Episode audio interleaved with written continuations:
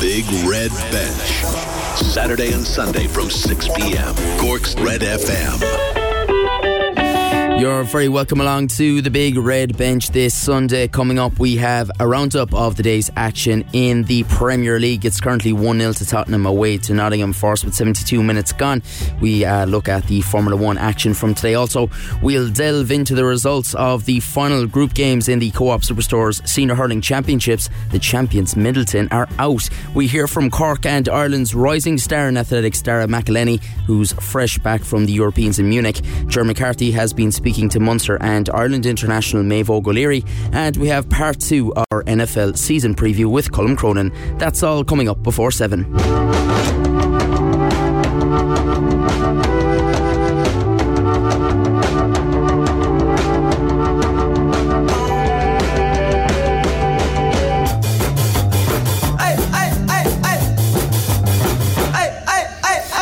Aidan Lee here with you until 7 o'clock on the big red bench on Cork's Red FM. What a massive weekend of sport, so much to get through. We're going to start off, first of all, by uh, doing the rounds of the Premier League, and uh, we will begin with the one all draw, uh, the uh, first leg of the maybe not so super Sunday on Sky Sports today. It finished up 1 all between Wolves and Newcastle. Adam Jury was at Molyneux. The 90th minute, Allan St Maximin strike helped Newcastle rescue a 1 0 draw with Wolves in an end to end contest. Wolves went in front on 38 with a 25 yard Ruben Neves thunderbolt, and it may have been two when Jimenez saw a second half goal ruled out by VAR for a foul. Then in the 90th minute, St Maximin found the back of the net with a beautiful volley on the edge of the box to secure a dramatic equaliser and deny Wolves their first league win of the season. Full time at Molyneux, it finished Wolves 1, Newcastle 1. Yeah, Newcastle remaining unbeaten now in the Premier League um, after that draw. Uh, stunning strike from uh, Allan St Maximin, kind of capitalising on that defensive error. The Newcastle manager Eddie Howe tells Sky Sports News it was reward for an improved second half performance. That was unlike us. We didn't have our normal rhythm, but yeah, delighted with the never say die attitude, and we, you know, we were never beaten today, right to the end, and full credit to the players for that. West Ham have been beaten by Aston. Oh, West Ham beat Aston Villa 1 0 in their Premier League game, um, more like uh, 1 0. Uh, Steven Gerrard under serious, serious pressure now. Pablo Fornals got the strike for West Ham. Um, it's their it's West Ham's first points of the season. Uh, David Moyes tells Sky Sports News there wasn't much between the two sides. No, we've scored with deflection, but uh, we played much better in the second half, which uh, helped. And uh, we got the three points. Look, any any win away from home in the Premier League, if you're coming to any of the teams at the moment, it's it's a really good result for us. Celtic uh, are the, uh, and actually, I believe Celtic have won 9 0 today twice. The Celtic women's have also won 9 0 today, and Celtic won 9 0 earlier. They beat Dundee in the Scottish Premiership. Hat tricks from uh, Kyogo Furuhashi and uh, Abada. Uh, they, it's five wins from five now for the champions. Uh, boss Ange Postecoglou tells Sky Sports News it was a great team performance. Stayed really disciplined, focused. Um, we kind of knew that Dundee United were going through a tough spell, and I guess for us it was important that we kind of set our stall really early and put them under pressure. And you know, in the end, um, you know, I think we just sort of wore them down, and you know, the quality of our goals were, were, were pretty good tonight. Yeah, nine nils all round. Of course, Liverpool nine nine nil yesterday at home to Bournemouth. Um, managerial news in the championship, which has kind of been on it's it's been leaning towards this for a while. And to be honest with you I cannot understand it at all. But Alex Neil has left Sunderland to become the new manager of fellow championship side Stoke. Uh, he helped the North East club end their long wait to return to the second tier last season. Uh, he departs the Stadium of Light now signing a, after signing a new contract earlier this month. Uh, he's gone on a three year deal with Stoke. Really really strange one I have to say. Alex Neil good manager a, a really good manager in the championship I have to say. But I just can't really, he must be getting offered a nice bit of cash. Um, and Sunderland obviously getting offered uh, a lot of compensation as well because it just seems a bit it's it's it's sideways uh, at best. Um, I know Sunderland are, are new up into the championship, but you know it seems Sunderland's probably more of an exciting club to be with because they're kind of on the up, whereas Stoke have been kind of stuck in a rut really over the last couple of seasons in the championship and like to be honest with you, I'd nearly see Sunderland back in the Premier League before I'd see Stoke. Um, so don't really understand that. Uh, we were talking yesterday about David Harrington and whether he is set for a move. Uh, myself and Rory chatting about the City game last uh, last night uh, on the show. Um, the Cork City keeper, of course, attracting interest from England. Um, Daniel McDonnell with the Independent is reporting that the Toffees are set to make a bid imminently. Um, and of course, the question is then what sort of a deal, what sort of a, a, shape does the deal take? Does he get loaned back to City for the rest of the season? Which you'd imagine uh, Rory was suggesting that would be, uh, you know, a bit of a deal breaker for City, um, which also it would make sense because he, he's not going to go in and he's not going to be starting in the Premier League straight away. Like you know, he's a young guy. Um, so, uh, but obviously, one for the future definitely sees a massive ceiling. Uh, but it would make sense that if he was to go away, he would he would finish out the season with Cork City on loan. Right, turning our attention to Formula One, the Belgian Grand Prix earlier on. Max Verstappen, uh, quite a remarkable comeback uh, from 14th on the grid. He uh, swept through and uh, took the victory he extends now his his uh, drivers' championship lead, um, looking for back to back, which is I would say fairly nailed on at this stage. A lot of drivers taking penalties for changing engine parts today, uh, which led to a bit of a chaotic race. I think every single driver started in a different position to what they qualified today. Uh, such was the chaos. Um, but his Red Bull teammate Sergio Perez finished second. Uh, Ferrari's Carlos Sainz third. Um, Sainz inherited pole position and uh, Perez was P two. So um, the Ferrari just it's not it's not it. You know, it's not it. Uh, everyone says it's it, but it's not. Uh, it's not quick enough to, to challenge with Red Bull whatsoever, and certainly not reliable enough either. And their team strategy calls are absolutely insane. They called in Charles Leclerc on the last lap to try and go for the fastest lap. He was fifth. He came out then behind Fernando Alonso, losing the place, losing far more points than what he was going to gain with the fastest lap point um, and somehow just about managed to get his place back and uh, didn't get anywhere near the fastest lap. It's just crazy stuff. I don't know what they'd be thinking sometimes. Um, but yeah, uh, George Russell uh, was just outside the podium in fourth for Mercedes. His teammate Lewis Hamilton went out after a first lap collision with Fernando Alonso. Um, and uh, for once, Hamilton held his hand up and said it was actually his own fault. I think Alonso might have called him an idiot though, and uh, uh, there might be some fallout from that. But uh, Hamilton, to be fair to the guy, doesn't really react to stuff like that. So uh, I don't think there'll be too much more from it. Um, in golf, Rory McIlroy's in a tie for second as he prepares for his final round of the Tour Championship in Atlanta. He tees off from 17 under par, 10 to 7. They actually had to finish the third round earlier today. Uh, he was suspended uh, due to bad weather last night. Scotty Scheffler is top of the leaderboard and uh, he's leads by six shots and 23 under par. So uh, looking like uh, Scheffler is going to tie up that FedEx Cup, barring something pretty pretty bad. Uh, moving on to GA before we get to the championships uh, some news in the Camogie Circles. Cork star Ashling Thompson uh, she's facing an extended spell on the sidelines. The fourth time Ireland winner sustained a cruciate ligament injury while in action for Avondhu in the championship yesterday. Uh, Thompson of course instrumental in the Rebels run to this year's All-Ireland final unfortunately losing out to Kilkenny um, let's get into the results now of a massive, massive day in the Cork Senior uh, Premier Senior Championship. We'll start off with Douglas 218, Newtownshandrum 126, Blackrock 120, Charleville 118, um, Erin's Own 18 points, Bishopstown 18 points, Glen Rovers 26 points, and Piarsaigh 3 7. Uh, Midleton 315, Kanturk 219. Of course, the biggest upset of the day that was Midleton going out. It's unbelievable. And Sarsfield's 19 points, St Finbarr's with a statement win 419. Um, it's 2 0 to Tottenham just before we get into to how that affects the uh, final uh, standings in the group stage. Harry Kane has doubled Spurs' lead and his own tally for the day with 81 minutes gone at the City Ground. Um, I have the fixtures here. They were just, the draw has just been made uh, for the quarter final stages. So it's Erin's Own who goes through into the automatic semi final spot. Um, by a point, a single solitary point uh, on the point on the scoring difference because they finished on five points in Group B. St Finbarr's also finished on five points in Group C, um, but uh, Erin's Own literally 14 point difference and Finbarr's with a 13 point difference. Uh, just shows you how close it was. In Group A, Douglas finished top on scoring difference. Uh, Newtownshandrum going through in second. Um, both on four points after the three games. And as we said, Midleton out two points after the three games, one win, two losses. Really disappointing way to, to defend your, your county crown. Uh, Group B, as we said, Erin's Own gone straight through to the semi finals. Glen Rovers snuck in there into the second place and get a quarter final berth, uh, four points from the three games. Pipping Bishopstown. Um, so unlucky. Bishopstown drew today with Erin's Own and they finish just outside the uh, quarter final spots, uh, three points from three games. St Finbarr's then winning Group C, and it's Blackrock who go in to the quarterfinals ahead of Sarsfields. A crushing blow for Sarsfields today with that loss.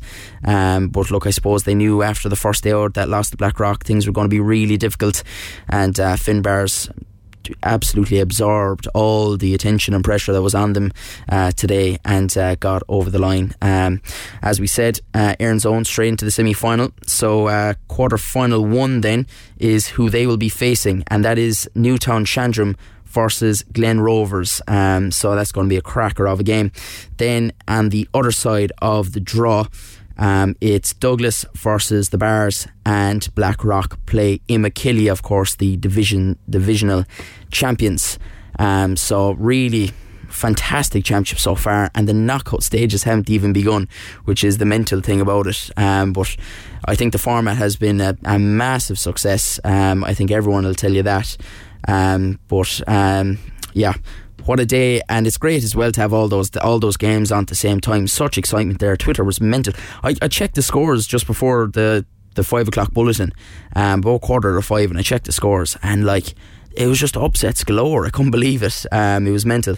Um, but uh, let's move on now to the Senior A Championship. I don't have the draw yet. I don't know if the draw has been made yet. Uh, but let's get a uh, look at the results from last night. They all started at 7 o'clock. Bride Rovers 21 points, Ballymartle 113 is how it finished. Carrigtwohill and Ballyhea played out an 18 points all draw. Uh, Father O'Neill's beat Killa 217 to 213, and I know Father O'Neill's have gone in as the automatic semi final spot. That's about all I know uh, in terms of, of how the, the rest of the knockout stage is shaping up. Mallow 116 Fermoy 22 points. Um, Blarney 18 points, Courcey Rovers 217. Uh, massive year for Courcey Rovers, just coming up as, as Premier Intermediate champions. And uh, Newcestown 16 points, Cloyne 126. So let's take a look at the standings then out of Group 1. Fermoy and Cloyne go through. Uh, Cloyne by the skin of their teeth um, on scoring difference. Fermoy with a perfect record, but they don't get the automatic semi final spot because uh, Father O'Neill's have a superior scoring average. Um, they have 25, 26 points uh, difference uh, 14 points more than uh, Fermoy did. But they had a perfect record as well, six points from the three games. Courcey Rovers then into the quarterfinals with four points from the three games. And it's Bride Rovers and Ballyhea who come out of Group 3. Bride Rovers on five points, unbeaten, uh, two wins and a draw. And Ballyhea with two draws and a win uh, getting out of the group a point ahead of Carrigtwohill. Uh, so great excitement, and uh, it's it's only going to get even better once the uh, once the, the knockout stages begin. Uh, just something to make you aware of there, I shouted out as well yesterday. Skibbereen Rowing Club are holding a golf classic at Skibbereen Golf Club on September 3rd. Um, I'm sure there'll be plenty of stars there. Um, of course, with the success they've had, uh, check out www.skibgolf.com or the Skibbereen Rowing Club's social media. Right, moving on to our first of our big interviews this evening on the Big Red Bench. I caught up with Darragh McElhinney after his first ever Senior European Championships. He finished 16th in the 5,000 metre final in the end, but he ran a super race. He was as high as 6th and 7th approaching the, the final couple of laps. He told me all about the race and what is next for the Barrowman. One of Ireland's uh, rising stars in athletics joins us on the line now, and he just so happens to be a Cork man, of course. Darragh McElhinney. Darragh, thanks for joining us on the Big Red Bench. Yeah, thanks very much for having me. Um, it's been a hectic summer, I suppose, before we, we come to the Europeans in Munich. You broke John Treacy's 44 year old national record for the, the under 23 5,000 metres in May. Uh, you took nine seconds off it, which is quite incredible.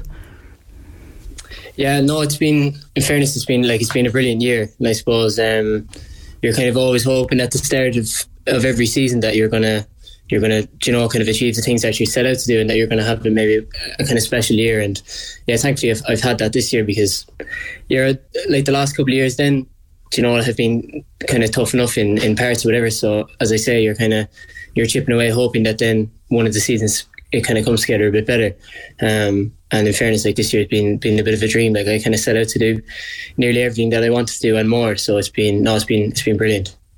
It must be mental to see your name down there with the likes of John Treacy. Like we've all seen the reeling in the ears footage, like Los Angeles and Jimmy Magee's commentary. Like it, it's one of those moments where you must look at that and just kind of have to pinch yourself, maybe. Yeah, like he's he's a legend, like you know what I mean. And uh, like I've I've been very lucky, I suppose. So like he he basically when he was my age or coming through under eighteen, under twenty, he he basically tore apart all the records and and I suppose I would have always seen them then when I was coming through as kind of like stepping stones as to be a successful athlete like he was. You know what I mean? So I suppose from when I was under eighteen, you're kind of eyeing up those records, and they served me a great purpose anyway. To think like they kind of kept me on track, or you know, I think because I broke the three thousand meter under eighteen one when I was that age, you're kind of thinking then, okay, if I want to progress at, at the same level, what did he then run for under twenty? And then I was able to break his under 25k record and then into under 23.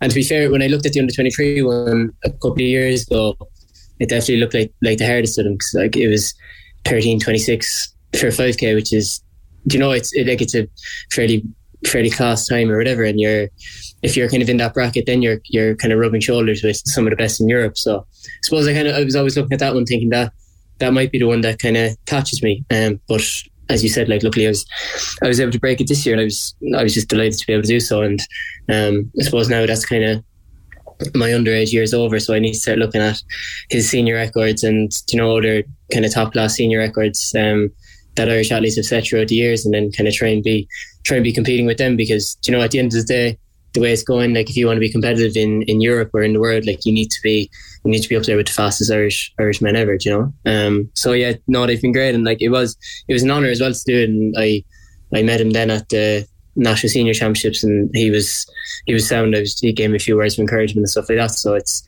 it's it is great to be kind of you know comparing yourself to lads of such stature. Yeah, absolutely. Um, you broke the 3,000 metre national record as well, I think twice in the space of a month. Uh, once was at the Cork City Sports as well, so that must have been special, doing it in, doing it on home soil.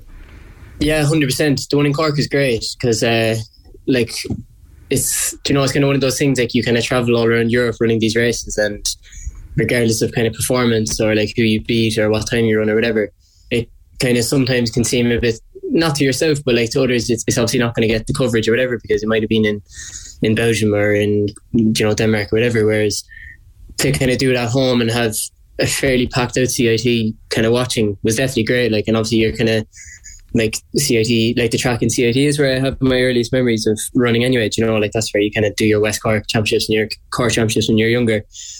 And I hadn't raced there in years, probably since I was about 15 or 16. So then obviously to go back and to kind of put out a good performance like I did and then win the race as well was great.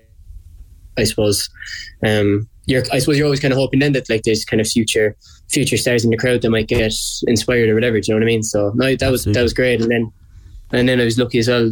The like kind of I shaved another second off it then, or another two seconds off it a few weeks later. Um, but no, as I say, like you know, I've had obviously that day in Cork and the 5k and the national championships and stuff. It's been it's been a dream of the season, really. So um, I suppose like Munich. Then first of all.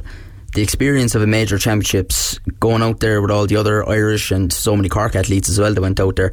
How enjoyable an experience was that?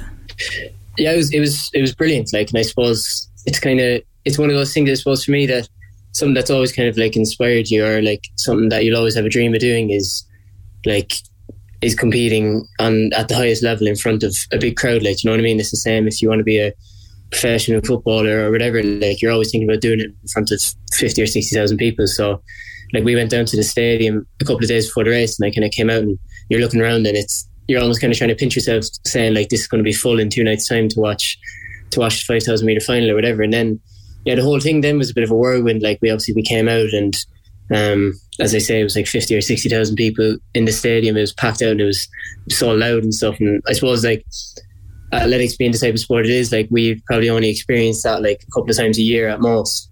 Um, and for me, it was probably my first time really ever kind of experiencing that because like the underage championships, you might get you get a few thousand at it, but you wouldn't have anything like that. Um, and it was a real, yeah, it was a real kind of like pinch me moment, I suppose. And especially then when you're in the race amongst all the lads that you've kind of looked up to for years, or like you know, like the professional athletes in Europe that have been on the scene ever since I've been a runner that you're kind of looking up to and you're seeing their times and then all of a sudden you're rubbing shoulders with them on one of the biggest stages. It, it definitely was like an amazing experience from from that perspective. Like the run itself, you started off very strong. Was that the strategy to kind of go as hard as you can for as long as you can? Kind of, yeah. I suppose like one thing that I suppose when myself and my coach sat down and we were looking at it, like these championships and stuff, and like generally like races in general, like unless you're kind of in the mix sometimes you feel like the whole thing has passed you by and you weren't even really part of it at all.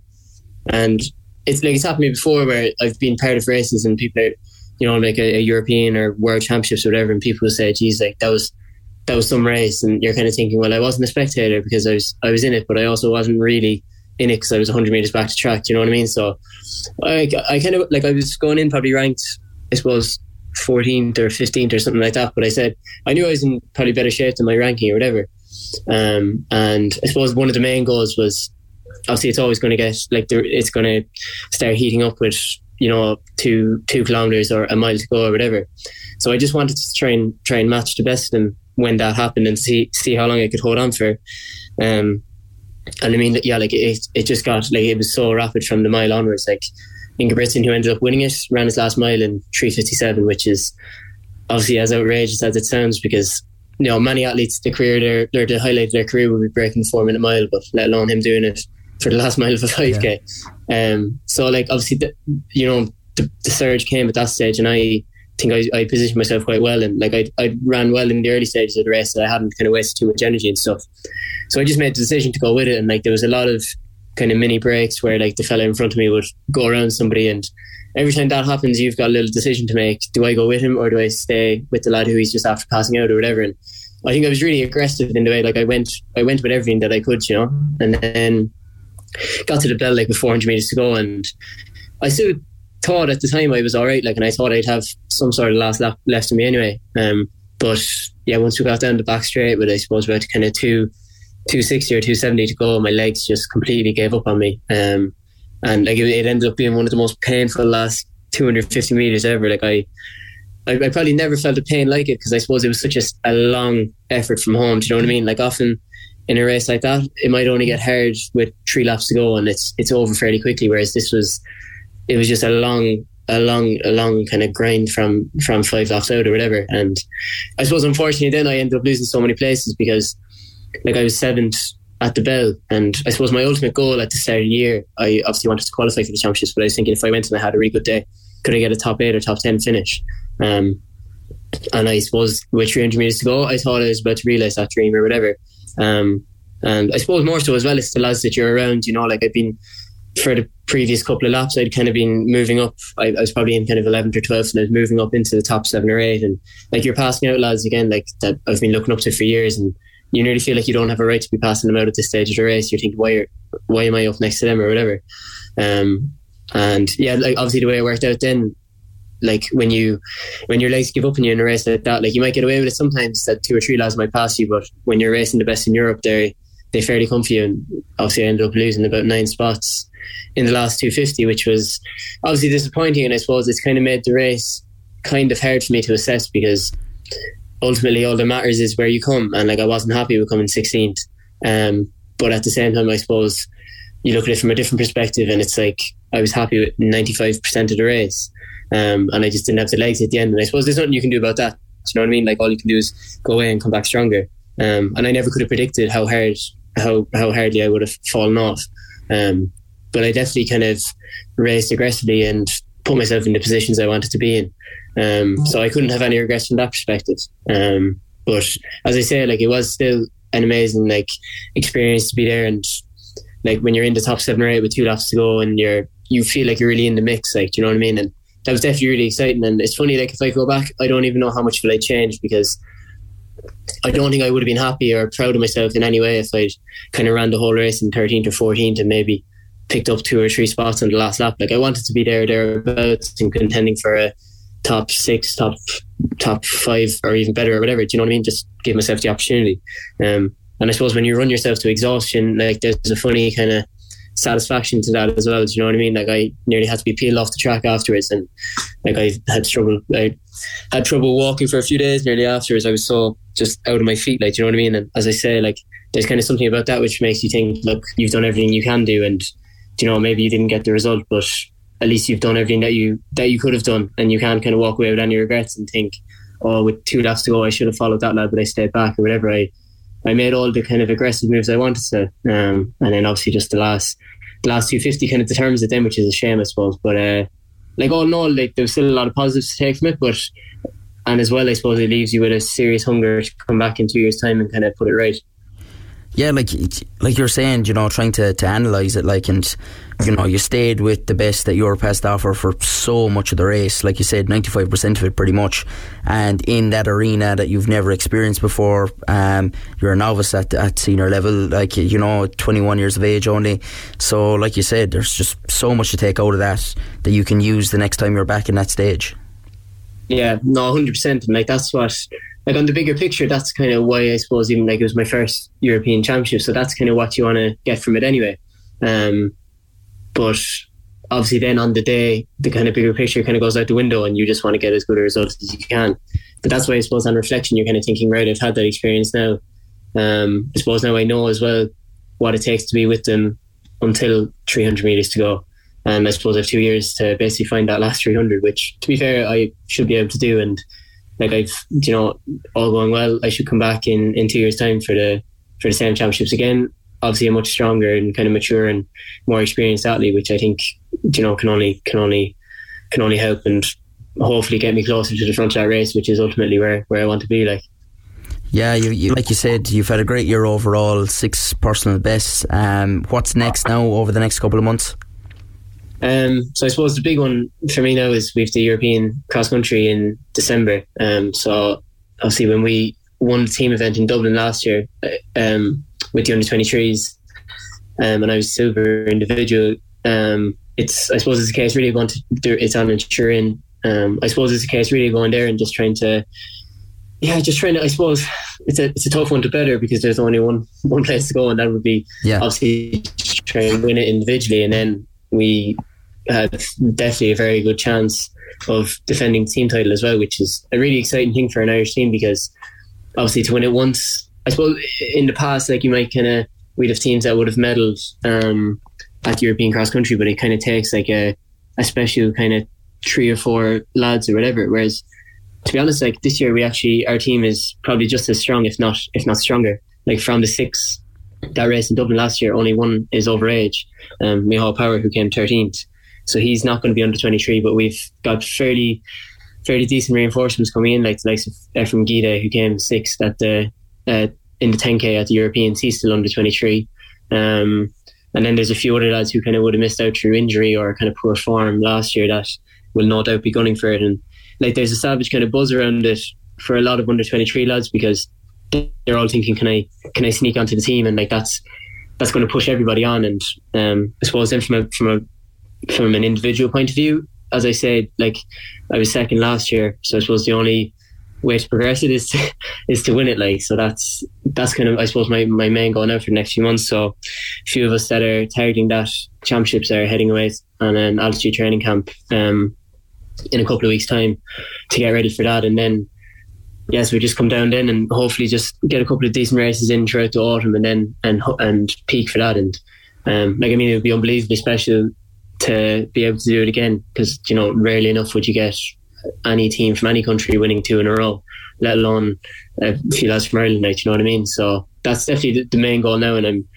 I've had like a obviously a, like a week off since the race to kind of reflect and kind of just kind of recover or whatever. But even now, it's you're kind of getting the buzz back for it, and kind of looking forward to even heading away training again and uh, like seeing what we can do. But like it's a savage opportunity, um, and it's my last ever race as an under twenty three as well because once twenty twenty three strikes, I'm a senior for the rest of my days. So um, hopefully we'll bow out of the of the age group on a high. Absolutely. Finally, um, you're a Crystal Palace fan. I, I, don't think I know any Crystal Palace fans, to be honest. But uh, what do you make of the, the start of the season so far? They're not too bad. Like um, probably should have got more against Liverpool, and I've seen everyone lose on the first day of the season against Arsenal as well. But now we're we're tipping away nicely. Like I, that's funny. I haven't had the same. This year's kind of been a bit funny. I've I was so busy when the season started. I kind of haven't really sat down and and uh, I haven't even really been able to like watch any of the games properly because we were playing Liverpool the night before the race, and I was thinking if we get if we get if we get hockey three or four nil, it's just going to put me in a bad mood, and I'm going to wake up. I'm going to wake up and the last thing I'll be thinking about is my race. So I haven't really sat down and watched it properly, but yeah, hopefully we'll have a good season. Try and get over again, probably at Christmas to watch a game. So yeah, no, we should have a good season. God. Not too bad at all. Uh, look, Darragh, uh, pleasure talking to you again. The very best of luck with everything. Best of luck in Turin, and uh, we'll catch up again, I'm sure. Great stuff. Thanks very much, Ian. Yeah, and Palace nearly pulling off a shock yesterday against Man City, but not to be in the end. Coming up after the break, we hear from Maeve O'Leary, and we have part two of our NFL season preview with Colum Cronin of the Irish NFL Show. Don't go away. The Big Red Bench. Saturday and Sunday from 6 p.m. Grab the Big Red Bench podcast at redfm.ie. The Big Bench. Welcome back to the Big Red Bench. Aidan Leahy here with you until 7 o'clock on Cork's Red FM. It has finished 2 0 to Tottenham in the City Ground in the final Premier League game of the weekend. Um, 2 0, of course, uh, win over Nottingham Forest. Harry Kane with both both goals. Um, missed penalty though. Dean Henderson coming up with a penalty save to uh, to end his 21 uh, penalties, 21 out of 21 streak from the penalty spot. Uh, moving on, John McCarthy has been speaking to Munster and Ireland international Maeve O'Leary along with Wendy Keenan. Uh, Maeve missed out on the Japan tour due to injury, and of course, the tour is now tied at one apiece after yesterday's defeat. Now, what a thrill here on the Big Red Bench uh, on our weekly Munster Women's Rugby slot to have two very, very important guests with us. As always, we have the Munster Women's Chairperson, uh, Wendy Keenan. Wendy, you're very welcome back. How are you? I'm great, Jared. Thanks a million for having me back. It's great to have you back. Always good to hear your expert opinion. And we're delighted to have a very special VIP guest this week. It is Irish international Maeve O'Leary. Maeve, you're very welcome to the Big Red Bench. Thank you for having me, Jared. It's good to be on an old Munster podcast. Can't beat it. You cannot beat it, uh, certainly. And every week we, we do cover as much of the Munster women's rugby, thanks to Wendy's insight, as possible. But it is fantastic to talk to uh, a full senior Irish international as well this week. Only one place to start. Um, unfortunately, you were not out uh, in Japan as part of the Irish senior women's tour. You uh, missed out because of injury, which is uh, hugely disappointing. How is that injury and how is the recuperation going? Yeah, it's it's so far so good anyway. It's it's been pretty positive. I mean, I'm at the beginning of it, so it's I'm kind of in a protected stage where I'm not doing much. Um, I suppose it's one of those things that you you never think it's going to happen to you. Um, and it was just a couple of days before getting on the plane. So when it happened, I was obviously devastated, and I just went down to County Kerry. My family were down there, so I went down and got some much needed TLC. Um, but I'm into my rehab now already, so I'll be on the pitch going again before you know it. I, it's it's a good opportunity for me as kind of a young player to look at things from the other side, not being on the pitch, and be able to learn from from a different side of things. Yes, and as you said, you're quite young still. You're, you have the rest of your career to come. It's a, it's a setback, but not the end. Of, by no means the end of it. And you've certainly been already shown what you can do in an Irish green jersey. Your club, Blackrock College RFC. Uh, you're a Tipperary native and a, a, flanker. So, I mean, missing out must have been very difficult to deal with. But I mean, concentrating on recovering from the injury has helped you get over that. But obviously, you have ambitions to go back and pull that green jersey on as soon as possible. Yeah, absolutely. I mean, it's it's one of those hiccups that you you don't ever really want to happen. Um, but it, it's just an opportunity for me, I suppose. It's my first serious injury, so I didn't really know how to deal with it. But my brother's been through a couple of injuries himself, so he helped me along that, and I'm just kind of ready to get going again now and and get back back on that pitch as soon as I can. Good stuff. Your brother, as you said, is a rugby international, but he's not an Irish rugby international. Shane is a Canadian rugby international. Please explain that one to me. Yes, so it's a funny story. So my mum was actually born in Canada, um, and Shane he grew up uh, playing rugby, and he got his first professional contract in Grenoble in France, and then he came back to Ireland and he played in Connacht for I think four seasons, um, and after he won the Pro 12 with them, and then after those four seasons he moved over to England. And I think when he when he moved out of Ireland to play rugby he kind of knew you know his chances with Ireland were probably gone. So um, he declared for Canada and he was abs- it was just such an amazing opportunity for him. And he's gotten to go to the World Cup and play in some amazing places around the world. So he's still going strong and he's he's a really good mentor and role model for me to have especially going through injury. Like anything that I've I'm going through or I'm going to go through he has absolutely already gone through it. So yeah, he's he's a great guy to have around for sure. That's a lovely story. And it's good to see as well that you've got somebody that can um, help you with your recuperation. Like all good brothers, they'll be just, you know, tagging and beating, hitting you over the head until you'll be grand, I suppose. That's about yeah, it. usually it's the other way around. You he, he, hasn't done any of that now since I've been injured. He's he's been great. So I'm I'm definitely very lucky. Brilliant. Um, we have to talk about obviously uh, the big news story over the past weekend. Ireland under Greg McWilliams and the senior team making their first senior uh, on their first senior tour, uh, taking on Japan and re- registering a very very impressive 57-22 victory. Before we talk about the match itself, Wendy, why is it so significant this tour? I mean, obviously it's an important, it's the first one, but why is it so significant for Irish senior women's rugby? I think you just mentioned it there that um, I suppose it's the first, you know mean, tour um, for Ireland, um, and I suppose the manner in which the tour has been organised and the experience that the girls are getting together. And there's a lot of new girls inside in that squad. I'm sure maybe you know what I mean. You'd allude to that. You know what I mean. Three young girls coming in, but I suppose that squad haven't had a huge amount of time together. So it gives the chance for players to gel, you know what I mean, coming into the autumn training for the Six Nations. You know, they'll have their interpros now, which has moved, you know what I mean, before that. But, um, you know what I mean, it's a big step and a big commitment from the IRFU, um, you know what I mean, on a pathway that we want to see them going from a committee point of view, Wendy, and from somebody that's seen it on both sides as a player and on the opposite side and the, and the administration side of it, how important, and I know because Maeve Og is very heavily involved in PR and marketing, how important has just the reaction across social media. I was taken aback actually while watching the game um, on Twitter and on Instagram. It was a huge amount of people talking about this game and about this tour and the marketing, the way the IRFU have used their social media tools has been very important. But it's important that it's treated the same as the men's, you know, in terms of marketing and in terms of exposure. And it looks like it got that certainly from the first test. Yeah, absolutely. I think they, you know what I mean. They've got it right here. I'm actually really enjoying the diaries. I know I yes. mentioned this last week, but even the diaries with the three young girls, you know what I mean. The the mm. three the new debutantes going out and their view on it. I think that's a really important message for young girls that they can relate to these young girls, you know, tell them how long they're playing rugby, how long, you know, their journey to the jersey and what's been, you know what I mean, what they're enjoying about it. And I suppose, you know what I mean, I, and I know maybe you're a great um, person for the TikTok, but I really enjoy those, those, you know what I mean, the girls having fun. And I suppose Jerry talk a lot about, you know what I mean, the enjoyment of the game, no matter what sport you're playing and how important it is. But from a PR um, exercise, this was vital. You know, and we're yeah. going to hear a lot more in the next couple couple of weeks in relation to contracts and, and how they're going to be structured and what the future is going to look like. And we'll have the report from Amanda Bennett coming out and, and her recommendations. So it was really important that females were given the tour opportunities like their counterparts in the, ma- the male game. And that's very true. And from a player's point of view, Maeve, obviously it might have been a difficult watch you. Like you'd like to have been there, you should have been there. But with your PR and marketing background as well, how impressive have you has it been for the IRFU to use the likes of Twitter, Instagram, TikTok to get to that younger audience? Yeah, I I think it's amazing, and like it's something that it's happening now. It always should have been happening, but it's just so great that it is happening now.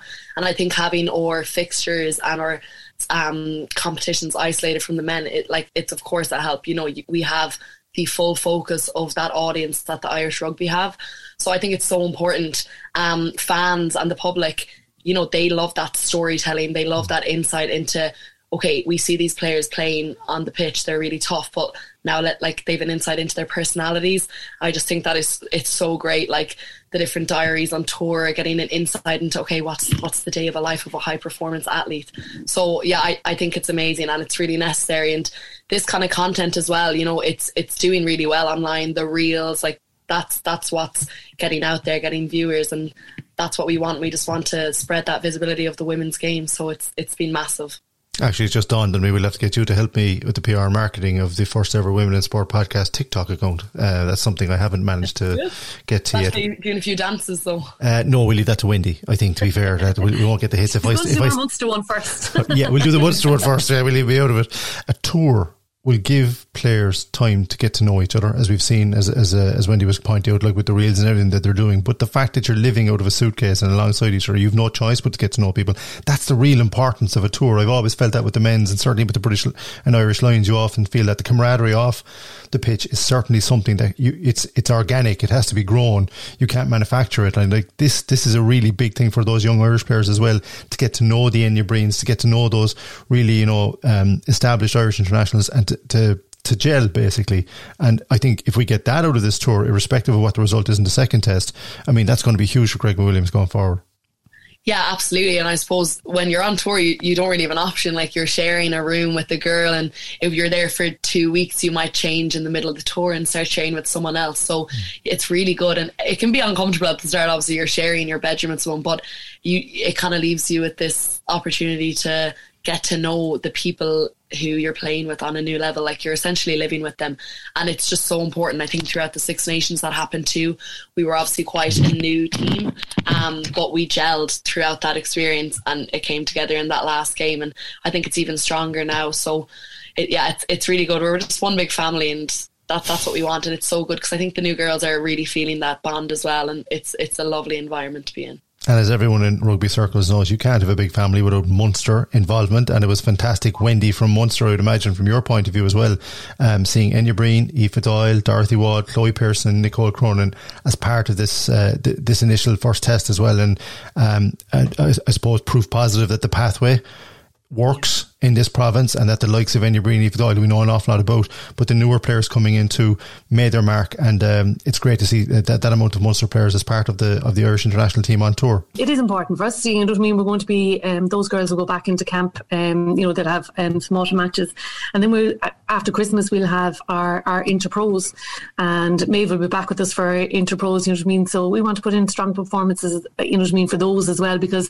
those girls will be playing for their Six Nations places. Mm you know, on the back of the Six Nations. That's why it's moving. I say on the back of the Interpros, and that's why it's moving um, from its its its current calendar. But um, I think the enjoyment factor is really important. And you mentioned about the players getting to know each other, and I think it's as important for the management, new management, getting to know all those players, which isn't point. easy yeah. when you're coming in and you're putting in new, as May mentioned, new systems. You know what I mean into place you know, it doesn't leave a huge amount of time, I'm sure, Maeve in camp for, you know, Greg to get to know the girls on a level that you get to know them on the tour, to really get to know their personalities. And that's really important, I think. Do you know what I mean? And it's it's a part of this jigsaw. How, Absolutely. How important is the downtime, Maeve, that players don't talk about? The time when they spend together in the bars and whatever, you know, and the, the time that they're allowed out? yeah, it, it, I mean, it's brilliant. It's not always spent in bars now, especially when we're on oh, tour. Oh, sorry, I take that back. It, it's great. And museums know, and libraries is that where you go? Yeah. Oh yeah, only libraries. um, no, it's it's huge, and you, I suppose, on the field, people, some people are different on the field. Yes. They'll be quite serious, and you just get to see that other side. It's lovely. And some girls who are newer, maybe you like I know coming in, you know, like on the pitch, you're always going to kind of stand back a little bit and watch, but it just gives you that opportunity to kind of, you know, show your personality and also learn about other people's personalities. And I mean, it's like a social experiment putting like 28 or 38 girls into into this or women into this environment. But yeah, this downtime, it's really important, and it's it's so great learning about all the different players, and you know, you that's you build bonds and friendships for life. So it's it's massive. It certainly is. And from your own point of view, Maeve, just to finish up, um, what are the next steps now from your recuperation and what goals have you got set for yourself over the next couple of months?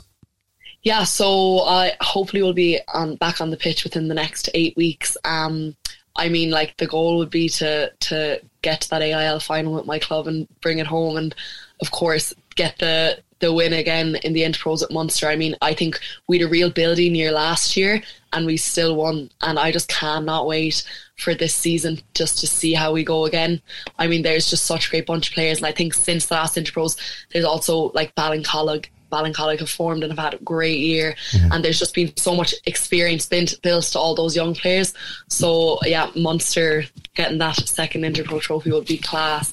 And then Six Nations will be one of my focuses as well. And hopefully getting in and getting lots more minutes. So they're they're my own personal goals for for the meantime. Uh, we're going to get to part two of our NFL uh, season preview. Colum Cronin, of course, of the Irish NFL show, uh, with us. He was filling us in last night on the contender contenders in the NFC. We turn our attention to the AFC now in part two, and this chat will be available in full on the Big Red Benches podcast feed tomorrow. Uh, once again, I'm joined by Colum Cronin of the Irish NFL show as another new NFL season is upon us. Colum, moving on to the AFC then, um, who might spring a surprise then? For me, it's the Colts. I think that the Colts are a really strong roster. I, I in fairness to Chris Ballard, um, who again another guy we were fortunate to speak to, super smart, um, hasn't had the easiest time uh, with the Colts, given Andrew Luck um, had to uh, retire or decided to to retire, um, depending on your viewpoint. Um, definitely, the Luck podcast is worth listening to as well as an aside. But I think they've massively upgraded on quarterback by bringing in Matt Ryan. Or, um, you know, Carson Wentz just absolutely melted down last year, and I think that's ultimately what what cost them. I really like the rest of the roster. They've Jonathan Taylor running back. They have a really strong O line. They've um, brought in some guys um, to give them more up front in terms of a pass rush, and the secondary should be reasonably strong. Had a major injury um, yesterday uh, at the time of recording in terms of their punter, which is somewhat disappointing. Appointing special teams, I think, would be the concern around the, the Colts. But I think with with Matt Ryan, I still think he's got a year or two left, and uh, I think that they uh, will retake the AFC South. It's a division they haven't won since 2014. I think they'll um, win that, and I think once you get into the playoffs, you know, you, you're always in with a shot. Who do you think's going to struggle to perform then in the AFC this year? The this might might be surprised that I could well end up with egg in my face, but I think the New England Patriots, who were the juggernaut for for so long, but this has a feeling a little bit of Manchester United, um, you know, post Fergie. Um, obviously, Bill Belichick is there, but without Brady, um, without Josh McDaniels now, um, they they just it, you look at the roster and, and you just don't see it. And yeah, Bill Belichick has always been able to, you know, make average players look better. Um, but on both sides of the ball, it's very difficult to see um, where they score enough points and where they get the takeaways that they they need. And um, I just think that the Bills are so strong. I think the Dolphins should be better. I think that will make life really difficult. I, I actually think Mac Jones is, is a good QB, um, and and the the system. I but I just think that the Patriots overpaid in the off season last year, and I think some of that is coming home to to roost with Bill Belichick, you know, you, you they, they'll they'll be competitive. But you saw last year that a couple of the the losses, particularly against the the Bills, were stuff we had never seen before. The Bills didn't have to punt in that game. Um, every single drive ended in a score, and that's stuff that never happened under Bill Belichick before, which tells you we're in a little bit of a, a new era. And that to me is one of the reasons the Patriots um, will struggle. The other is um, the New York Jets, and that'll probably ease the pain for the Patriots a little bit because Bill Belichick does not like the Jets. Um, but to, to me, um, you know, Zach Wilson is, is a, a QB who divides opinions, certainly. Um, the preseason last year, he looked incredible. And then in the regular season, he just didn't look good. And it's kind of a shame because I, I like a lot of what the Jets did in the off season. I thought they they drafted really well. I thought they brought guys in, but to lose Becton and to lose Zach Wilson for four six weeks and you know how, how is he going to come back? Will will the knee be be solid?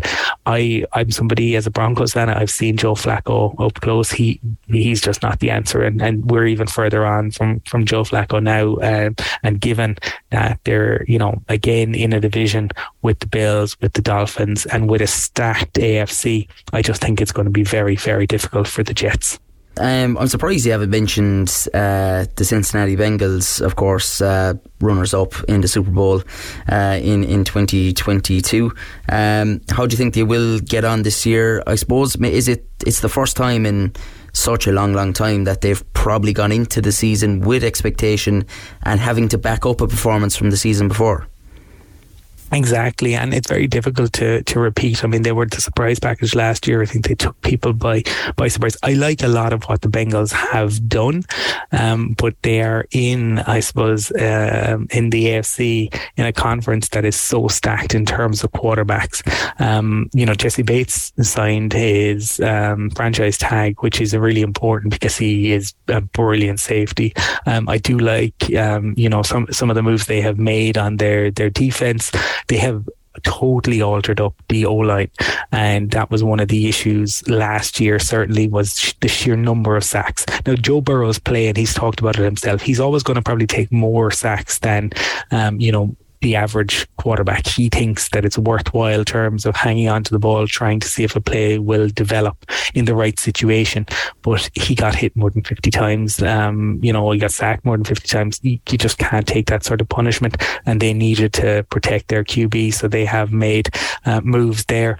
They're, they too are in a very competitive division. I think the, the Bengals w- will, will get to the playoffs. I just, it's difficult for me to see them um, being able to surprise maybe the, the Chiefs or the Bills um, in the postseason in the way in which they, they did. But they will be they will be there given the trio that they have. Um, in terms of receiving talent, um, they will certainly be there or thereabouts. Who have you picked out as the most exciting rookie to keep an eye on this year? It's funny we were just talking about the Bengals and last year Ja'Marr Chase. Um, all throughout the off season, the preseason, we heard about the drops, the drops. Oh, Ja'Marr Chase and a different size ball. It's going to be totally different. And then he was absolutely incredible last year. Um, and Micah Parsons is a player who, you know, when he was drafted by the, the Cowboys, you know, a lot of maybe concerns around him. And then, oh, the Cowboys are going to use him in different ways. And those two guys were absolutely the standout rookies last year. So, um, we, there could well be a surprise. But to me, I suppose the the the, the players who stand out the, the most, George Pickens is my guy that I'm going to be really interested in seeing how he does.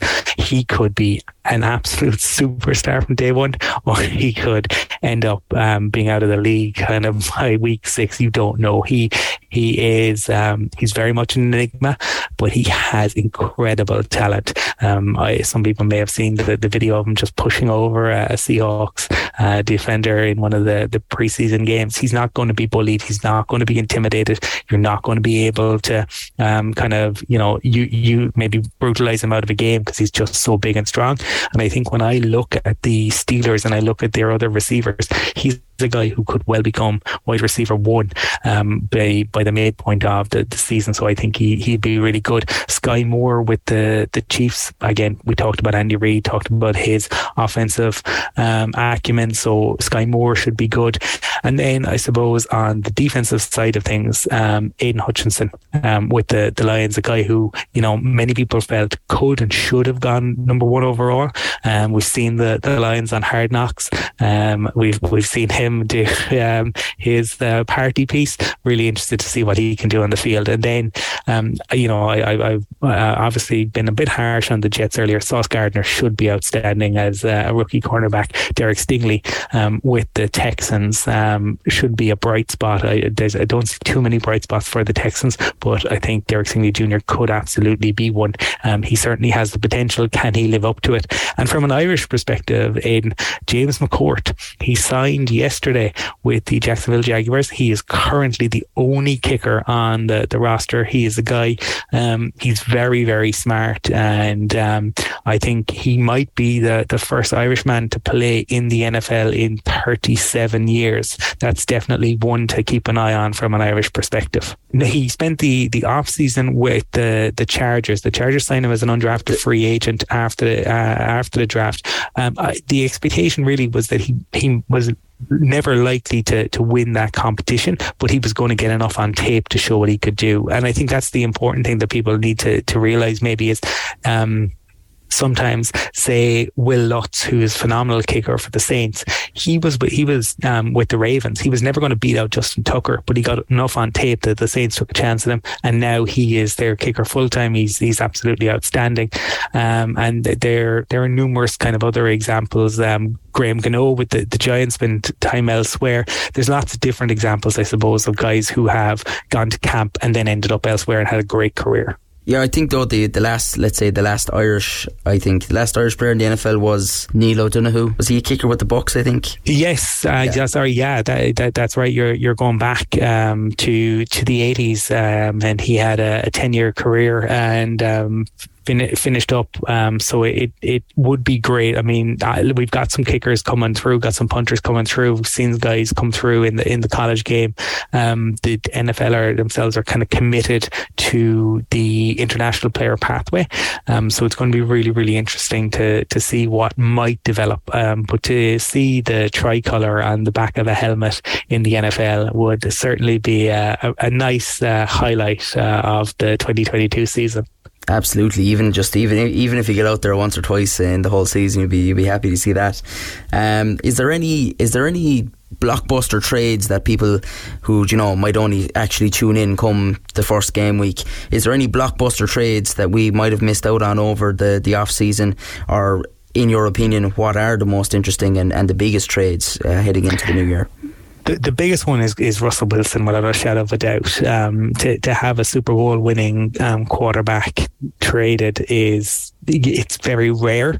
Um, I mean, uh, traditionally it, it only happens if, if a QB hits free free agency, and there can be a number of reasons. Peyton Manning, it was coming off injury, and they drafted Andrew Luck. Um, Tom Brady, they've they felt the Patriots wrongly, obviously, that he was getting older, and I suppose his relationship with Bill Belichick. But to actually be traded is an interesting one. And we talked about the Seahawks haven't replaced him as yet. Um, I, I, it will be very interesting to see how Russell Wilson does. He's come across into the Broncos. They have their own rookie head coach. Um, you know, how will his system marry what Russell what Russell Wilson wants to do? He certainly will have uh, weapons there. They certainly have a good um, duo of running backs. Um, but that is the, the piece that will be really interesting. Now he comes in to a division that is absolutely stacked at quarterback. Um, so it, that, that's something to, to keep an eye on. Um, but Russell Wilson going and he, I suppose everybody kind of knows Russell Wilson, what he's capable of. So for him to move teams is really the, the biggest trade. We talked about AJ Brown. That would, those would be my, my big two. Um, but Russell Wilson um, playing against Seattle on the first uh, weekend of the new season. That's one to keep an eye on. Yeah, you, couldn't have written that script really. Like, I wonder what the what the handshake will be like between himself and uh, Pete Carroll. Yeah, they certainly the, the comments uh, from Seattle since he's left haven't um, haven't been um, you know very complimentary towards uh, Russell Wilson. So yeah, I'm very interested to see the reaction he'll get both from the GM, the head coach, and the the fans there in uh, in Seattle. Let's quickly just go through maybe an M- MVP candidate that you you think could really stand out this year, one that might be taking home uh, some big accolades. Yeah, look, the, the, the, top two would be Herbert and Josh Allen. Um, you know, both, both of those we talked about, the, the Bills and the Chargers. But maybe a surprise name, uh, Aidan, might be Kirk Cousins. Um, he's very polarizing. He's a guy who gets paid an awful lot of money. Um, but he, uh, we've learned, I suppose, over this offseason that him and Zimmer absolutely hated each other as previous head coach.